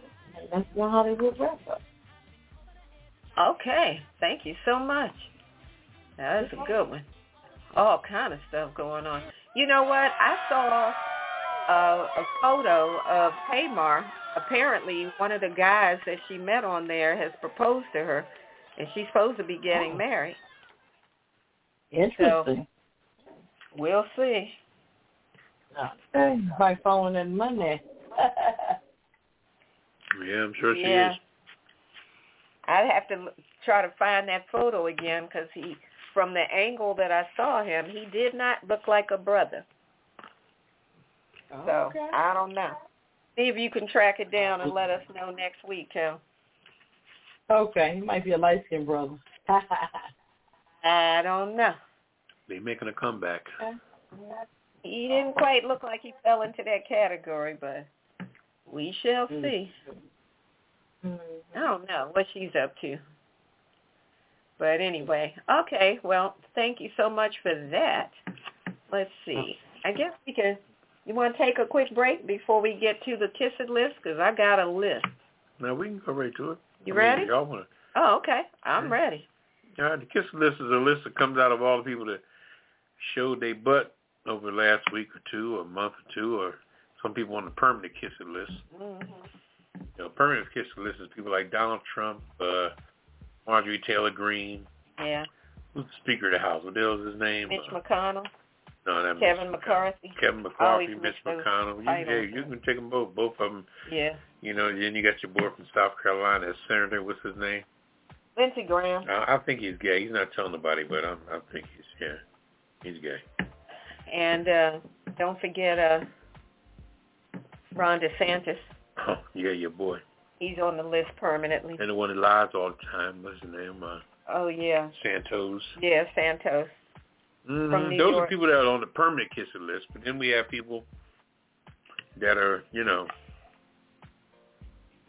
they're weekly contenders. Yeah. Uh, the first one I have is a company called Studies Weekly. They produce school curriculums. They're a publisher of school curriculums. They serve about forty-five thousand schools across the country. Well, this company, Studies Weekly, has succumbed to the pressure of Ron DeSantis, and they have removed Rosa Parks' uh, race from the curriculum in, these, in their book. So where it used to say she's an African-American, now it just says a, a woman of color. And I'm like, well, what? Is that yeah. really that big of a difference? But because Ron it's a big DeSantis difference because a woman is pushing. Well, no, I'm saying that for them. They're doing mm-hmm. this to, to give in to Ron DeSantis, this whole thing about making sure that there's nothing that could look like or feel or smell like Uh, critical race theory. So instead of saying she's a black woman or an African-American woman, they try to water it down by saying a woman of color or a person of color. And I'm like, you know what? Y'all going on the Kiss It list for this. I, I mean, this is just getting ridiculous. I don't like that term because when you say people of color, it's a real distinct difference between, if, if, when you're black, you're black. Black is an attitude, in my opinion, not a color. It's attitude, it's a personality, and it's a universal situation where, you know, the, the conglomerates of what we are as people is just a, is a rhythm nation. Mm-hmm. And other motherfuckers, they could be Middle Eastern and all that. They don't yeah. represent the same shit black people. They only want to be associated with sometimes. You can go buy from people of color. I've seen Africans to be acting all snotty and stuck up and yeah. shit, you know? So, but the point being that they have basically kowtowed to Ron DeSantis' policy yeah. of trying to make sure it doesn't sound too black, that it might be C R T, because they're looking at forty-five thousand schools. They're not trying to lose that money. So I'm like, y'all on the kiss it list, because that's some watered-down bull crap. Yeah. Also, I've got, I don't know the man's name, but the white man who sat behind Vice President Kamala Harris at the Howard basketball game oh, really? the other day, this man was sitting behind her sniffing her. And first of all, I'm trying to understand, if she's, she's the vice president, where was security Why detail the that, close, that that man could get that close? And there's photographs of him circulating. So where was she, like on the bleachers or something? I guess. She was sitting there at the game, Come and on. this white guy is leaning up, almost nose to her shoulder. Come on, Kamala, Kamala. Inhaling her. I'm like, what kind of freaky mess, and where was security? So that whole situation, why security wasn't around her, and why this man is trying to smell her, there's some crazy stuff. Yeah, I didn't even, my first time hearing about that. Oh, yeah, you can look it up. Uh, you already mentioned Marjorie Taylor Greene. Yeah, she made, as usual, every week, every time she opens her mouth, she says something ignorant. But she made a comment about Ukraine not being in Europe, something about Putin. Putin didn't do anything to invade Europe or anywhere in Europe. And it's like, uh, do you realize that Ukraine is in Europe? That's why she needs to just stop talking. Um, ignorant. Yeah. They're ignorant. That I'm also including three former mental health people, uh, workers, and uh, this was in Virginia, back to Virginia, mm-hmm. and the sev- seven sheriff deputies that were involved in the death of Irvo Atieno. Uh, he died in their in their care, I guess you would say. Um, He was having a mental health situation. They called for help. The sheriffs came in, and these seven sheriffs ended up basically smothering him. They piled on top of him and had him down on the ground. He couldn't breathe, and he ended up dying. And the mental health people from the facility, I guess they did nothing to prevent or stop it. So all of them are now, the ten of them are facing charges for that. Um, Senator Dan Sullivan, uh, who introduced the bill on trying to ban affirmative action. I've got Judge Richard Gardner. That's the judge that pulled up that slave, uh, uh, that law, slavery law, that had to do with uh, frozen embryos, again, in Virginia. I tell you, Virginia's off the hook. Uh, President of France, President Macron. He pushed through a new retirement age to bump it from sixty-two to sixty-four without a vote, and the people are pissed. If you've seen it on the news, Paris is on fire. People are in the streets burning stuff, destroying stuff, protesting. They're upset, and I don't blame them. They didn't even get a chance to vote on whether, you know, how they felt about this. He did it for whatever financial reasons or something. So he just upped the retirement age, and people in France ain't feeling it. They say, why we got to work two more years? You're trying to secure the future of those coming behind us, but you're putting the burden on us. We want to go home. We want to retire. So that's why if you see it on the news, that's why Paris is on fire. Crazy. Mm-hmm. Oh, and the trash people are on strike for, I don't know what the reason behind all that. So there's a bunch of trash that's laying around in Paris. And, of course, the protesters mm-hmm. are burning all the trash. So it's a mess. Oh, wow. So if you were planning on going to Paris anytime soon, don't. Uh, Bethany Mandel, This woman is the author of a book where she referenced several times about being woke. Well, she got interviewed by a black woman who, who said, yeah, you reference uh, wokeness a few times in your book. Uh, could you explain to me exactly what, what is wokeness? What does that mean? And this woman couldn't explain it. She stumbled and, and was like, uh, well, uh, you know, it's a little hard to describe. It, uh, uh, I mean, I, I uh, well, yeah, uh, uh, uh. Oh, so, boy. Yeah, she looked real stupid after that. And uh, the Lacoste yeah. family keeping that was keeping that twenty-two pound rat as a pet. Mm. And the last one I've got is Mister Dvorak, who drove his car through the fence and onto the tarmac at the airport. I don't know what was wrong with him, but huh, that's all I got. Mm. Put Aaron Rodgers on there, too. Oh, yes, yes, yes. Aaron Rodgers. Holding people hostage at thirty-nine years old. Like, we give a damn where you going to play football next year, really? Yeah. Uh, let's see. Anybody else? That's all I got. Okay. Well, let's see. For everybody, I still feel like I'm missing somebody. Did you say Trump? Yeah, you said Trump. Very good. For everybody on this week's Kiss It List, we have a special present for them, and here it is. Kiss my entire ass. Kiss my Irish ass. You better kiss my Irish ass. This world, kiss my ass. Kiss my ass. You can just kiss my ass. Baby, you can just kiss my ass. Oh. Well, you can't kiss my country.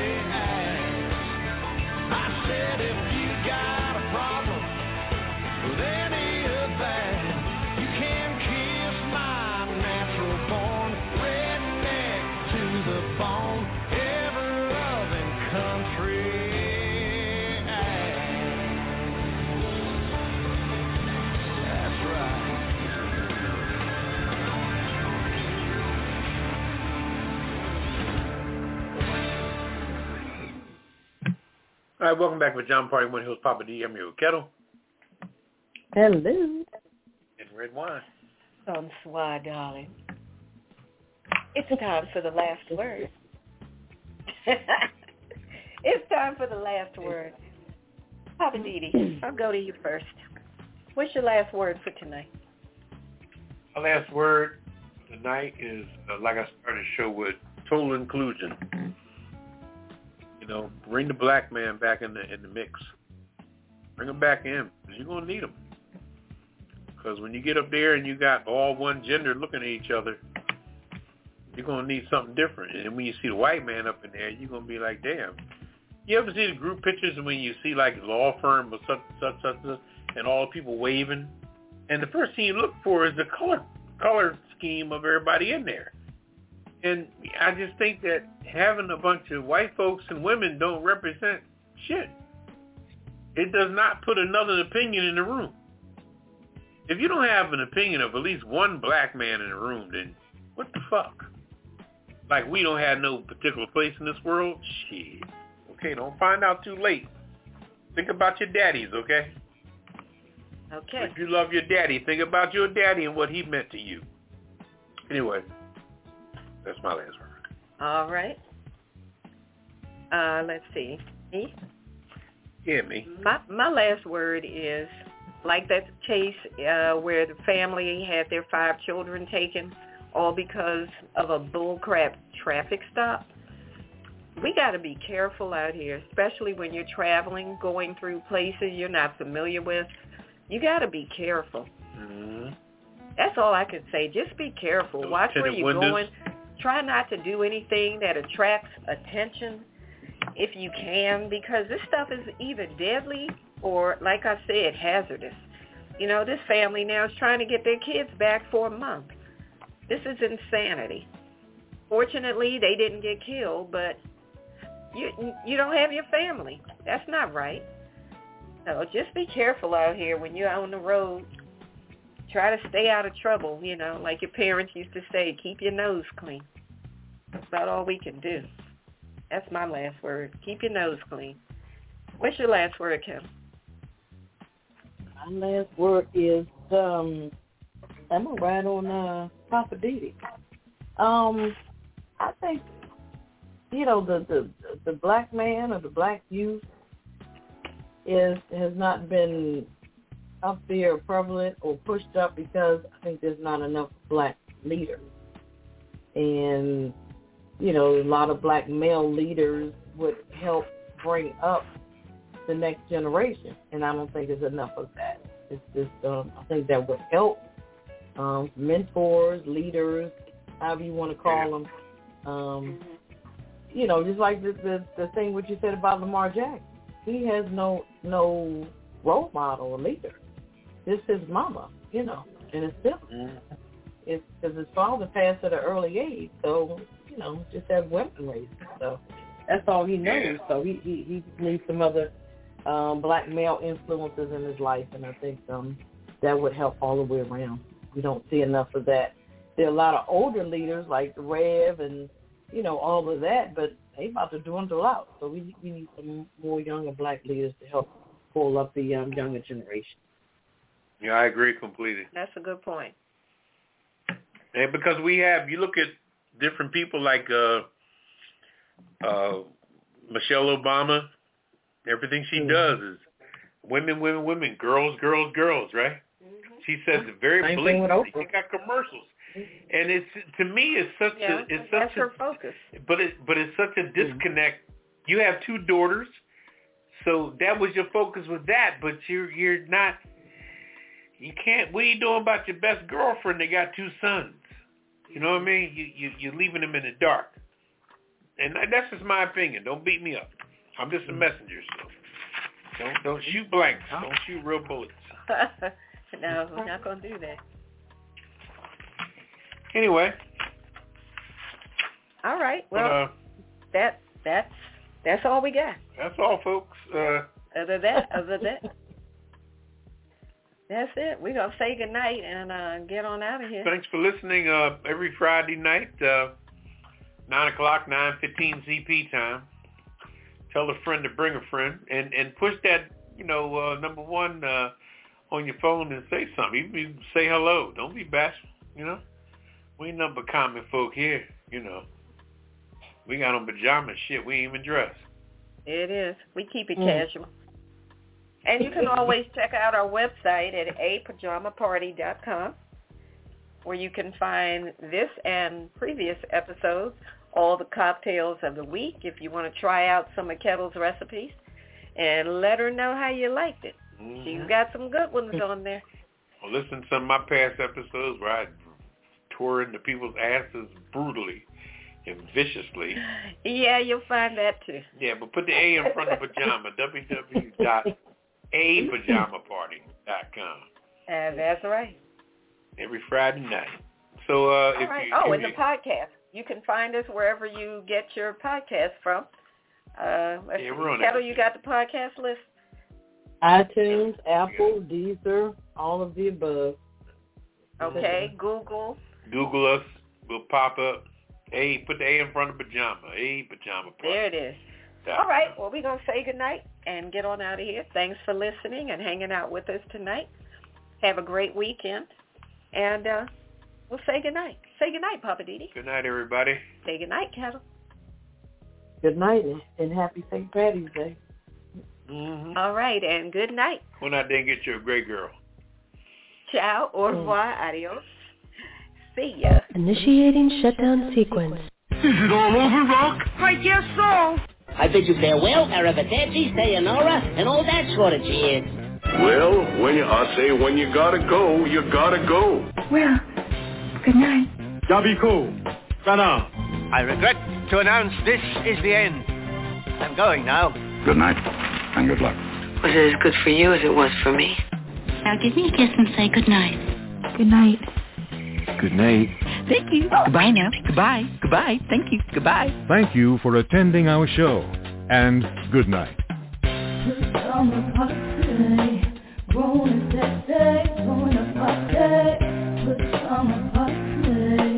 Party crew, people will be you. No, no,